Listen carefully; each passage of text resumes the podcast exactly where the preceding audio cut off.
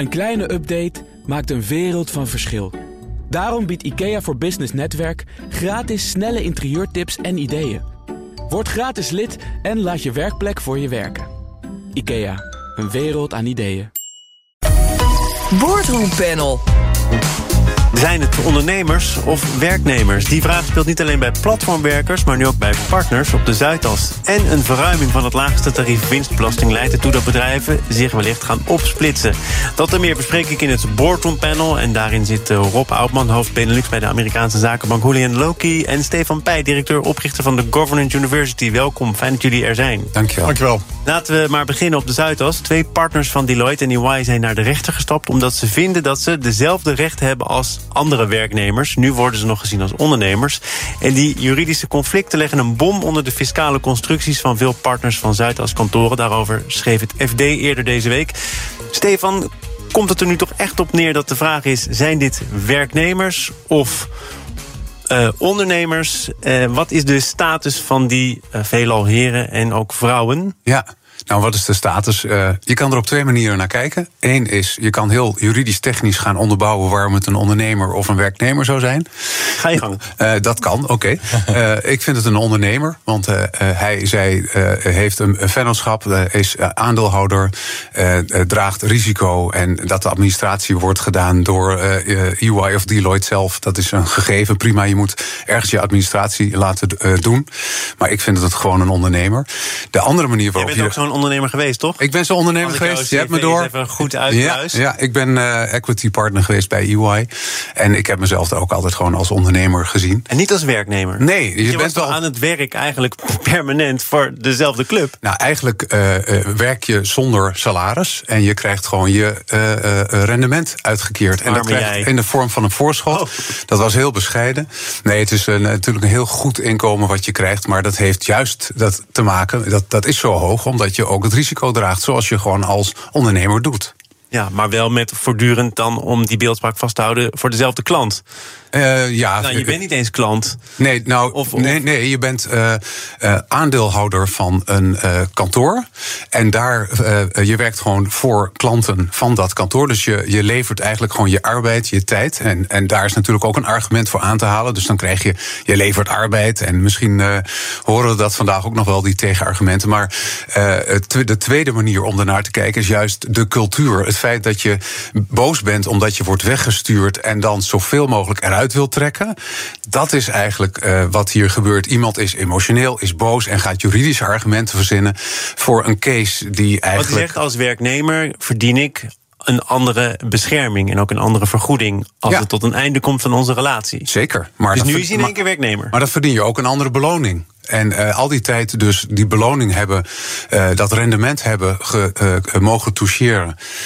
en dan vervolgens, als je weggaat, daar nog zoveel mogelijk uithalen. Klinkt als: we houden niet zoveel van elkaar meer. De liefde is over en ik ga zoveel mogelijk meenemen. Rob, hoe kijk jij hier naar? Nou, ik denk dat dat laatste definitief het geval is. Het is natuurlijk wel buiten ja, heel interessant. Ik ben zelf ook al, eigenlijk ook advieswerk mijn hele leven al. En bij kanskantoor en bij banken. Bij banken heb ik natuurlijk altijd met heel veel jaloezie, jaloezie gekeken naar hoe weinig belasting die jongens betalen, die ook hetzelfde advieswerk doen als wij. Dus uh, voor die emotie kan ik me wel iets voorstellen. Maar feit is inderdaad, je bent uh, via managementovereenkomsten ben je daar in dienst en je hebt een aansluitovereenkomst. En je inderdaad, als, uh, als jij een pelsrijke notaris bij jou in je gelederen hebt, dan heb jij geen winstbijdrage. He, dus je loopt wel degelijk risico. Maar je bent in dienst, zeg je nu toch ook? Van je, van je BV die zichzelf verhuurt ja, aan, aan EY. Dat moeten we misschien toch even uitleggen. Je krijgt uitbetaald in een winstdeel en vervolgens leen je dan weer geld uit je eigen BV. Ja, dat is een stap 2. Dus uiteindelijk. Oh, stap 2. Ja, dus je, hebt, sneller ja, nee, dus je, eigenlijk, je zit via BV, ben je aangesloten bij, uh, bij zo'n accountskantoor. In dit geval. Uh, je krijgt een bepaald basisvergoeding, een soort basissalaris. Nou, daar moet je ook gewoon normaal uh, inkomstenbelasting over betalen. Maar over je winstdeel, dat kun je zeggen, ja, dat is eigenlijk geen loon. Dat is een winstdeel, die laat ik zitten. En daarmee, dat kun je oppotten aan jezelf lenen. En daarmee kun je de belastingheffing erover lang uitstellen. En die belastingheffing is veel lager dan op een normale IB-heffing. Uiteindelijk is het ook weer, hè, dan heb je het grofweg over 8% en uitstel, plus allerlei kosten die je kan, uh, gedekt kan krijgen. Zo, zoals elke ondernemer heeft. Als jij de kapper op de hoek bent, heb je ook, als je een BV hebt, kun je ook jezelf een salaris uitkeren. Er zijn normen voor wat redelijk is. Daar kun je ook jezelf geld lenen. En dat is dus hetzelfde als een, uh, als een partner van een grote uh, advocaat. Maar de vraag die ik uh, hier aan voorafgaand ja. ook nog even aan jou moet stellen is: vind jij het werknemers of ondernemers? Nou ja, dat is dus. Dat, ja, ik vind het een hele boeiende discussie. Want uiteindelijk is er een bepaalde. Wat is, wat is een werknemers? Gezagsverhouding, dus opdrachtgeving. Um, en dus, dus dat is natuurlijk wat nu de casus wordt. En, en natuurlijk, dat komt voort uit een frustratie waarbij je kan zeggen: joh, je hebt enorm genoten en nu ben je gefrustreerd. En nu wil je alsnog als werknemer worden gezien. Dat is natuurlijk is natuurlijk een beetje, beetje raar. Mijn ervaring met rechters is dat die weinig medelijden hebben met mensen die heel veel geld verdienen. Uh, dus ik ben heel benieuwd wat, uh, wat de rechter hier eigenlijk, uiteindelijk van maakt. Uh, maar die zal natuurlijk ook naar de wet gaan kijken van wanneer is er sprake van werknemerschap en is dat hier feitelijk ook het geval. Het FD is al te raden gegaan bij hoogleraar arbeidsrecht Evert Verhulp. Die is het vrij duidelijk over. Die zegt: partners zijn geen ondernemers, ze lopen geen risico, ze zijn gewoon werknemers. Dat BV'tje doet er eigenlijk niet toe. En dan komt inderdaad wat jij al aanhaalde, Rob, en de argumenten waar jij voor vreesde, komen ook nog voorbij. Er is wel degelijk sprake van gezagsverhouding. En als er een arbeidsrelatie is, dan hoort erbij dat je werknemer bent. En als je werknemer bent, dan verdien je alle bescherming, ook op het moment dat je uit elkaar wil. Ja. Dus uh, heb jij een gezagsverhouding ervaren toen jij partner was? Nou, ik heb wel gemerkt dat ik met meer dan 200 collega-partners wat minder invloed had. En dat wij met z'n allen een uh, raad van bestuur uh, installeren. dat betekent dat we eigenlijk gewoon namens ons allemaal, zeg maar even. Ik praat nu in de voltooid verleden tijd. dat je iemand aanwijst die dat dan voor jou managt allemaal. En die het bedrijf vertegenwoordigt namens je allemaal. Maar in feite zijn dat ook partners die op dezelfde manier werken. Dus de loonstrook komt gewoon van je eigen BV. Dus voor mij is het vrij simpel. Maar goed, nogmaals. Ik Hoe denk... kan het nou voor Evert Verhulp vrij simpel zijn? in een heel ander kamp en voor jou net zo simpel zijn? Ja, kijk, op het moment dat, uh, dat uh, uh, mijn contract werd beëindigd, mijn verbinding met EY werd beëindigd. Contract? Ja, ja, ja, gevaarlijke termen dit. Ja, ja, ja, wat voor overeenkomst is het? Rob heeft ze net benoemd. Aansluitovereenkomst. Aansluitovereenkomst werd beëindigd. Dat is wat anders dan een arbeidsovereenkomst. Absoluut. Dus op het moment dat die werd beëindigd, uh, uh, was het bestuur bijna verbaasd over dat ik daar vrij ontspannen op reageerde en verder daar niks mee deed. En ik denk dat dat ook wel de norm mag zijn. Dat je gewoon al die tijd, je hebt geleverd, je hebt een goed rendement gehaald, zolang je betrokken bent bij het bedrijf. Want ik heb wel gevraagd, mag ik nog aandeelhouder blijven zonder bij jullie te werken? Want het rendeert wel lekker. Nou, dat mocht niet. Dus dat is wel met elkaar verbonden. En daar zit natuurlijk wel een addertje onder het gras. Je kan natuurlijk, je krijgt geen salaris van EY. Je krijgt salaris van je eigen BV. Net als die kapper op de hoek. Dus ik, ik chargeer natuurlijk een beetje. Rob? Ja, van de buitenwereld zie je natuurlijk één logo, één kantoor. Er werken allemaal mensen. En, en heel veel zijn gewone werknemers van die, van die grote NV. En een aantal die worden op een gegeven moment aandeelhouder in die grote NV via een aansluitovereenkomst. Maar ja, dat kunnen ze alleen maar omdat ze er ook werken. Dus ja, ik kan me ook, en ja, ik kan me ook heel goed voorstellen dat er een. En, en zo is het ook ontstaan. Hè. is ook, ook vanwege aansprakelijkheid.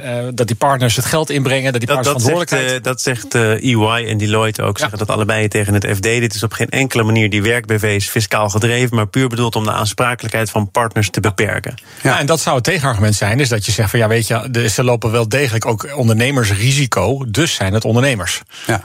Ja, maar... Versus de pure wettelijke interpretatie. Als er gezagsverhouding is, als je opdrachten kan geven aan iemand, ben je werknemer. Nou, dat zal een rechter over. Als, als er een boete komt, dan is het duidelijk dat ja. alle partners dat samen op tafel moeten leggen, ja. direct. Dus Daarom is Arthur Anderson ook omgevallen naar Enron. Want ja, dat konden die partners allemaal, uh, allemaal niet leiden. En toen was het klaar. Stel nou dat uh, de rechter bepaalt dat dit werknemers zijn.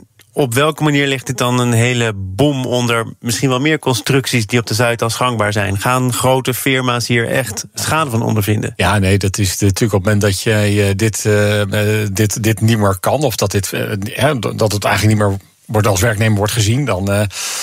Ja, dat is, is vele tonnen per firma. En dan, nou, misschien honderden miljoenen. Nee, dus als, als dit over de hele sector wordt, anders wordt ingericht. Maar waar gaan die, nog even hoor, we zijn goed op weg in deze discussie. Maar waar gaan die tonnen dan naartoe? Waarom kost dit zoveel geld? Nou, dat zit natuurlijk dat zit deels in, natuurlijk in. Als mensen, als de partners hetzelfde netto beloning willen hebben, dan wordt alles gefiscaliseerd. En dan worden de bruto kosten vele malen oh, die willen, denk jij, ook al zijn ze werknemer, wel dezelfde netto beloning? Ja, of, of, een, of een beloning wordt veel lager. Dan gaan die partners dat met elkaar allemaal dragen. ik denk dat of iets in het midden. Ik denk dat ze dan een salaris krijgen en dat zal niet zo hoog zijn. En dan vervolgens krijgen ze een dividenduitkering omdat ze aandeelhouder zijn van een vennootschap. Want het zijn al vennootschappen. Het is geen ouderwetse maatschap.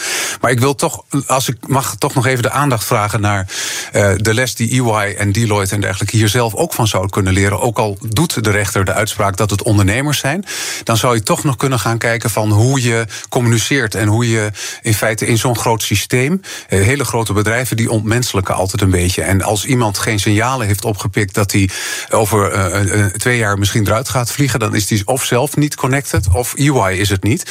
Maar ik denk wel dat aan de cultuur, dat daar in, in, in de gesprekken, en dat gaat niet alleen over partners, maar in het algemeen, een beetje van als je je opstelt als het meisje waar niemand van houdt, dan krijg je ook geen liefde terug. Maar je wil dus eigenlijk voorkomen dat zo'n ondernemende partner zo teleurgesteld raakt dat hij hier een zaak van maakt. Precies, want er is een hele harde, zakelijke, uh, indirect communicerende cultuur vaak. En dat, dat uh, zou mooi zijn als dat wat, uh, wat meer vanuit het hart mag. Gewoon wat, wat, wat duidelijker.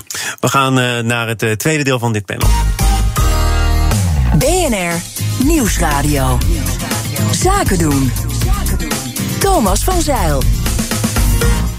In het boardroom panel zitten vandaag Rob Oudman, hoofd Benelux van de Amerikaanse zakenbank Hooligan Loki. En Stefan Pij, directeur en oprichter van de Governance University. En we blijven nog eventjes op het fiscale vlak zitten. Het demissionaire kabinet gaat het lage tarief winstbelasting van de eerste 250.000 euro naar de eerste 395.000 euro verruimen. Als gevolg daarvan zullen veel bedrijven zich opsplitsen om zo min mogelijk belasting te hoeven betalen. Daarover schrijft het FD. Even heel kort, Stefan, wat speelt hier nu precies? Nou, de, de, de, de belastingregels worden aangepast. Daardoor uh, wordt er, worden er voor bedrijven die zeg maar tussen de 2,5 en 4 ton winst maken, uh, wordt de, de belastingdruk groter. Dat is eigenlijk het effect van die belastingregel. En dus uh, uh, lijkt het erop dat bedrijven overwegen om te gaan opsplitsen. Want dan hebben ze liever twee bedrijven die twee ton winst maken en onder die 2,5 ton drempel blijven vallen. Dan één bedrijf die 4 ton winst maakt en dan in een iets hoger percentage terechtkomt. Het FD heeft daar een concreet voorbeeld bij, wat het misschien wel verheldert. Een ondernemer die een winst behaalt van 790.000 euro en daar één aangifte voor doet, die betaalt volgend jaar 161.000 euro en een beetje belasting. Als diezelfde ondernemer een extra BV opricht en zijn winst gelijkelijk verdeelt, betaalt hij 118.000 euro en een beetje aan belasting. Ja. ja, Rob, dat is toch wel merkwaardig. Ja, en ook zeer lucratief om er dan maar een extra BV'tje tegenaan te gooien. Het is een enorme prikkel om dit, uh, om dit te gaan doen. En, en dat is ook al uh, natuurlijk weer precies niet wat de bedoeling was uh, van de verschillende maatregelen. Eerst was natuurlijk om, om kleine ondernemers te ontzien die niet zo heel veel winst maken. En, en daar is dit natuurlijk allemaal voor bedacht. Maar ja, uh, zoals wel vaker gebeurt daar, door in de politiek, onze, onze democratie is per definitie inefficiënt, ook als het gaat om de belastingvoorziening. Dus elke iedereen was voor zijn eigen achterban iets nieuws. En uiteindelijk ontstaat er een totaal stelsel wat uiteindelijk hele rare prikkels geeft. Wat mensen van tevoren kunnen inschatten, want hier is voor gewaarschuwd dit zou kunnen gaan gebeuren. Ja, nee, het is overigens nog niet gebeurd. Het is nog niet gebeurd, geen 1 januari in, heb ik begrepen. Dus, uh, dus het is, en, en ja, daarmee, omdat er nu zo'n gat is ontstaan tussen die 15 en die 25 procent. En dat was ook niet de bedoeling, hè, die 25 procent zou ook eerst teruggaan naar 20. En dus er zijn natuurlijk allerlei, hier is een voorgeschiedenis en uitzonderingen en maatregelen en politieke initiatieven. En dat leidt met elkaar tot iets wat uh, uiteindelijk weer de verkeerde prikkels geeft. En dat is het probleem van de Stefan, jij noemt dit een soort uh, gefriemel. Hè? Ja. Mensen zijn uh, allemaal structuren aan het optuigen om ervoor te zorgen dat ze zo min mogelijk belasting betalen. Nou, ja. daar kun je iets van vinden. Volgens mij ben je er niet uh, onverdeeld voorstander van. Nee, nee. Hoe, ik, hoe rijm ik dat nou precies met jouw eerdere opvatting dat zo'n partner ja. wel gebruik kan maken van allerlei fiscale structuren. Nou, ik, het is helemaal niet verkeerd om gebruik te maken van fiscale structuren. Alleen als je de structuur van je bedrijf aanpast. Ik, ik ben natuurlijk een governance man. Er zijn mensen die soms, omdat ze een RVC moeten instellen, opeens hun bedrijf gaan splitsen. Dan denk ik, voor mij is dat hetzelfde. Het, het gaat, wat ik gefriemel vind, is dat je structurele maatregelen neemt. die eigenlijk niet meer de, het doel van je bedrijf ondersteunen. Hè. Dus het, het heeft niks te maken met waar je voor bent als bedrijf, je missie. Maar om een regel te omzeilen maximalisatie of ja. uh, zo min mogelijk belasting betalen, ja. dat kan toch een belangrijke factor zijn? Ja, maar winstoptimalisatie. Uh, ik kan ook zeggen, het is uh, wees blij dat je belasting mag betalen en dat we goede. Dit land is behoorlijk veilig, de wegen hebben geen gaten. Volgens mij moeten we best wel trots zijn op dat wij belasting betalen en het gevoel hebben dat het nog redelijk wordt besteed. Dus ik ben wel een voorstander van rechtvaardige belastingheffingen. Hoe makkelijk zou het moeten zijn om de structuur een beetje aan te passen? Want ook daarover werd wel wat duidelijk in dat FD-artikel. Een fiscale eenheid opbreken is een kwestie kwestie van een briefje naar de fiscus sturen. Een bedrijf een beetje herstructureren, zodat je de winst over meerdere entiteiten kunt verdelen. Is doodsimpel. Dat doe je op een vrijdagmiddag. Ja, dat klinkt inderdaad heel simpel, maar er zitten natuurlijk wel risico's aan. Uh, want uiteindelijk stel je voor, wat zijn die twee entiteiten? De fiscus kijkt uiteindelijk ook wel naar de inhoud. Uh, stel je voor, je gaat opeens in, die, in een van die BV's veel meer verliezen maken. Dan zijn die opeens niet meer verrekenbaar. Dus er zitten wel veel meer consequenties aan het opbreken van een fiscale eenheid dan zomaar. Ja, met een briefje kan het. En wellicht heb je één jaar voordeel. A, worden, worden lange termijn uh, echt vrolijk van, zeg maar. Is dat dan echt, op lange termijn ook echt het verstandigste om te doen? En ten tweede, inderdaad, wat, wat je ook zegt, wil je op die manier ook uh, bewust hier uh, maar Rob, in dat geval, alles afwegende, is het dan ook maar de vraag of heel veel bedrijven dit echt zullen gaan doen? Ja, zeker. Dat hangt natuurlijk helemaal van elke individuele situatie af uh, van bedrijven. Wat het netto scheelt, wat voor complexiteit dat met zich oplevert. Uh, ik bedoel, die fiscale eenheid is inderdaad iets wat bedrijven zelf vrijwillig om vragen, omdat dat een voordeel geeft. En jij zegt nu, nou, ik geef dat voordeel terug in, in, in ruil voor een kleine eh, een belastingbesparing. Nou, is dat op lange termijn nou echt wel verstandig? Ja. Nog iets, want uh, staatssecretaris Velbrief, hè, we hebben het over hoe de democratie werkt en dat het wel wat efficiënter kan. Die zegt: Ja, ik wil niet terugkomen op eerder gemaakte afspraken. Ik ben demissionair en ik heb de waarschuwingen gehoord, maar we hebben dit nou eenmaal ooit zo afgesproken. Maar zegt hij wel, mocht het nou zo zijn dat er heel veel uh, ongewenste effecten optreden, dan zouden we weer bepaalde beperkingen kunnen gaan overwegen. Ja. Eh, zie jij het zover komen? Of wordt het dan alleen nog maar weer ingewikkelder? Ja, nee, het wordt natuurlijk ingewikkelder, want er, uh, er worden regels bedacht. We, we, klagen allemaal over regeldruk en we zuchten daaronder. En, maar we creëren het zelf, omdat we dus constant ontsnappingsroutes gaan creëren voor regels die worden bedacht. En dus moeten er weer uitzonderingen komen op, op, de, op de regels, wat ook de regels zijn. En dus ja, we doen dit toch zelf door zo uh, sluw en slim met deze dingen om te willen met gaan. Met de versplintering van politiek landschap wordt het vrees ik alleen maar erger. Terwijl eigenlijk eigenlijk als je naar zowel naar de toeslagenaffaire kijkt als naar de huidige belastingwetgeving, hebben we ontzettend behoefte aan vereenvoudiging. Keep it simple. Het is al zo ingewikkeld. Ja. En met al dit soort dingen wordt het nog weer ingewikkelder. Maar vereenvoudiging is ook niet simpel. Vereenvoudiging is, uh, daar, daar, heb je inderdaad wat olie nodig. En van, van een stukje belastingverlaging. En dan moet je in één keer een grote klap maken. Dat, ja. uh, we hebben ooit een grote belastingherziening gehad. En die hebben we eigenlijk weer hard opnieuw nodig. Want dat is alweer meer dan 20 jaar geleden uit mijn hoofd. Dus, uh, dus ja. Wordt over gepraat, hè? Het nieuwe belastingplan. Ja. Ja. Um, over ingewikkelde situaties en wat Philips nodig heeft. Welk type schuim bijvoorbeeld? Peurschuim of siliconenschuim. Daar gaat het over. De Amerikaanse toezichthouder, de FDA, waarschuwt opnieuw voor de slaapapneuapparaten van Philips. Zelfs voor de gerepareerde apparaten. Als gevolg daarvan maakte het aandeel Philips deze week de grootste duik sinds het aantreden van topman Frans van Hout. Ja, dat sleept zich maar voort. Uh, slaapapneuapparaten waar uh, gassen vrij kwamen, eventueel zelfs kankerverwekkend. Er lopen verschillende claims. Philips heeft gezegd, nou dan roepen we die apparaten terug, dan gaan we ze repareren, dan vervangen we peurschuim voor siliconenschuim. En nu is er ook een test waar uh, dat apparaat in de nieuwe variant niet doorheen komt. Hoe repareer je dit nog? Nou, dit is, het is natuurlijk wel dramatisch. Enerzijds natuurlijk, uh, en voor de mensen met, met slaapapneu problemen. Dat is natuurlijk ernstig. Uh, is een ernstige ja, aandoening. waar je, en, en mensen vertrouwen dan op zo'n apparaat. En ik begrijp dat er 35.000 of zo, maar niet enorme aantallen uh, teruggeroepen worden. 3,5 miljoen. 3,5 miljoen. miljoen zelfs, nou kun je nagaan. Dus dat, dat zijn enorme aantallen. En, uh, en het is natuurlijk dramatisch voor Philips, dramatisch voor de patiënten. En uh, ja, ik heb dan altijd, uh, hoe, hoe, kom, hoe kan het zover komen? Hè? Dus blijkbaar is er dan toch in, in, in, in hoe zijn die checks en balances rondom die gassen die blijkbaar die voor die problemen zorgen, hoe, hoe goed zijn die geweest? Hoe, hoe zijn die kwaliteitscontroles geweest? Hoe, hoe, hoe uitvoerig is getest?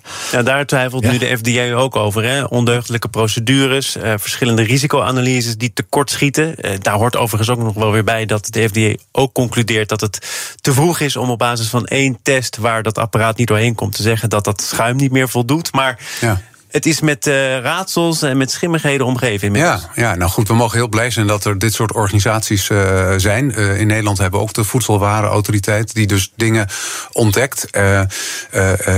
even uitgaan van de goede trouw van Philips hierin. Want ik moest toch ook nog even met een heel klein beetje denken aan de default software, de Schumel software Precies, ik tijd van Volkswagen. Dat ik dacht van ja, wisten ze nou echt niet en moeten dan weer een onafhankelijke partij zoals destijds ja. studenten achterkomen dat het eigenlijk niet helemaal klopt wat daar gebeurt. Het persoonlijk leed, eh, Rob, dat voel ik ook zo. Van als je dat hebt, dan durf je je apparaat niet meer te vertrouwen. En dat is op individueel niveau een drama. Het is voor Philips een drama, omdat ze voor 5 miljard een bedrijf hebben overgenomen. 14 jaar geleden. En nu misschien wel 5 miljard schadeclaims moeten uh, betalen. 25% winstdaling dit jaar. Ik denk dat ik als aandeelhouder heel kritisch zou zijn naar dit bestuur. ja. ja. Kritisch zou zijn naar het bestuur. Wat had het bestuur dan anders moeten doen? Nou ja, het, het, het, kijk, je kunt ook zeggen het is maar 3% van de omzet, maar maar 3% van de omzet. En de impact is nou, wat, het, wat het bestuur natuurlijk moet doen is op het moment dat je een switch maakt naar medisch, dan moet je altijd de, de, moet je beter zijn dan de FDA. Ja. En dat, uh, het lijkt erop dat dat ambitieniveau er dan niet is. Maar jij gaat uit van uh, de goede intenties van Philips, geen kwader trouw. Maar is er dan toch wel te gemakkelijk gedacht? Nou ja, kijk, de, de, de, bij mij sluipt er dan wel een verdachtmakingstheorietje in mijn hoofd. Dat als ze dit al geweten hebben, dan hebben ze misschien wel een rationele afweging gemaakt in de bestuurskamer. Maar wat zouden ze dan geweten hebben? Dat dat, dat, dat, dat het ongezonde apparaten is waar je ziek van kan worden. Ga je toch niet op de markt brengen? Nou ja, als, als ze dat uh, dus hebben vermoed en ze hebben gedacht, ja, de consequenties zijn nog te groot om dat helemaal aan te gaan, dan, uh, dat heb je toen bij uh, Volkswagen gezien, die hebben gewoon de afweging gemaakt van, gaan we dit helemaal vertellen, half vertellen of niet vertellen? En daarmee heeft Volkswagen ja. heel veel claims beperkt. Volkswagen die staat al bijna weer op zijn poten nu, doordat dat ze niet de hele, dus hele een, waarheid Nog even verteld. kort samengevat, het is een afweging van Philips. Zou kunnen ja, dat ze wisten dat het niet helemaal in de haak was. Maar dat ze de communicatie daarover ook wat troebel hebben gehouden en het risico hebben genomen. Nou, misschien komen we er wel mee weg. Ja, dat kun je niet uitsluiten. En dus moet je dat onderzoeken. Als externe autoriteiten moet je nu onderzoeken. wat is daar gebeurd op het niveau van de notulen van de RVB. Of is dit een, een nou, ik denk, ja, mijn, mijn gedachte hierbij is: kijk, ze hebben een bedrijf ooit overgenomen. Daar zat natuurlijk een sterk team, een sterk bedrijf, een succesvol bedrijf. Je neemt het over, je bent een soort holding. Je koopt het, je doet je due diligence, je checkt het, ziet er allemaal goed uit. He, zijn alle kwaliteitschecks goed bevonden? Vervolgens blijf je op afstand waarschijnlijk. Misschien te ver op afstand, ook op de, aan de kwaliteitskant. Hè. Wat, wat zijn, de, wat zijn zeg maar, de kwaliteitscontrolemechanismes die bij dat bedrijf zijn ingebouwd? Wellicht waren, waren die checks en balances binnen dat bedrijf wat je hebt overgenomen zelf al onvoldoende. En is door, daardoor een, een stukje gemakzucht ontstaan op dit maar gebied. Dat, dat moet natuurlijk bij je eigen onderzoek naar boven komen. Eigenlijk wel, maar ook daarna, op het moment dat je bedrijf hebt overgenomen en gaat inbedden in jouw organisatie. En jij zegt en jij constateert, wij hebben bepaalde normen als, qua kwaliteit als Philips. Dan moet je zorgen dat die normen ook worden gewaarborgd bij al die bedrijven die je overneemt. En op het moment dat je daar net wat gemakzuchtig in bent, dan komen vroeg of laat dit soort problemen boven. Nou, Stefan is uh, kritisch op het uh, bestuur. En dat zou hij als aandeelhouder helemaal zijn. Uh, kan dit ook zonder consequenties blijven voor Van Houten? Nou, het hangt er vanaf hoe hij het oplost. Kijk, uh, kan hij het nou, oplossen? en hoe dit lost hij op? zegt hoe dit financieel voor ons gaat uitpakken, dat zal pas over een paar jaar blijken. Want we zitten nu nog in de fase van de claims. En hoe de rechter hier gaat over Zeker, oordelen, dat weten we niet. Nee, maar als de vertrouwen, uh, vertrouwen gaat te paard. Dus als de beleggers echt te paard vertrekken, dan gaan natuurlijk een aantal mensen die aandelen kopen. Dat zijn doorgaans wat luidruchtige figuren. En die kunnen op een gegeven moment wat druk gaan uitvoeren op het bestuur. Ja, ik denk 25% aandeelhouderswaarde weg en misschien wel 10 miljard aan geld. Nou, dat, uh, ik denk toch dat je dan uh, kan, in je afweging kan meenemen dat die er al 10 jaar zit. Bedankt uh, dat jullie zo luidruchtig waren. Ik heb jouw laatste woorden goed verstaan, Stefan. Okay. Stefan Pij, directeur en oprichter van de Governance University. En Rob Oudman, hoofd Benelux van de Amerikaanse zakenbank Julian Loki. Fijn dat je er was. Zometeen gaat het over de uitbreiding van online warenhuis Pet. Een kleine update maakt een wereld van verschil. Daarom biedt IKEA voor Business Netwerk gratis snelle interieurtips en ideeën. Word gratis lid en laat je werkplek voor je werken. IKEA, een wereld aan ideeën.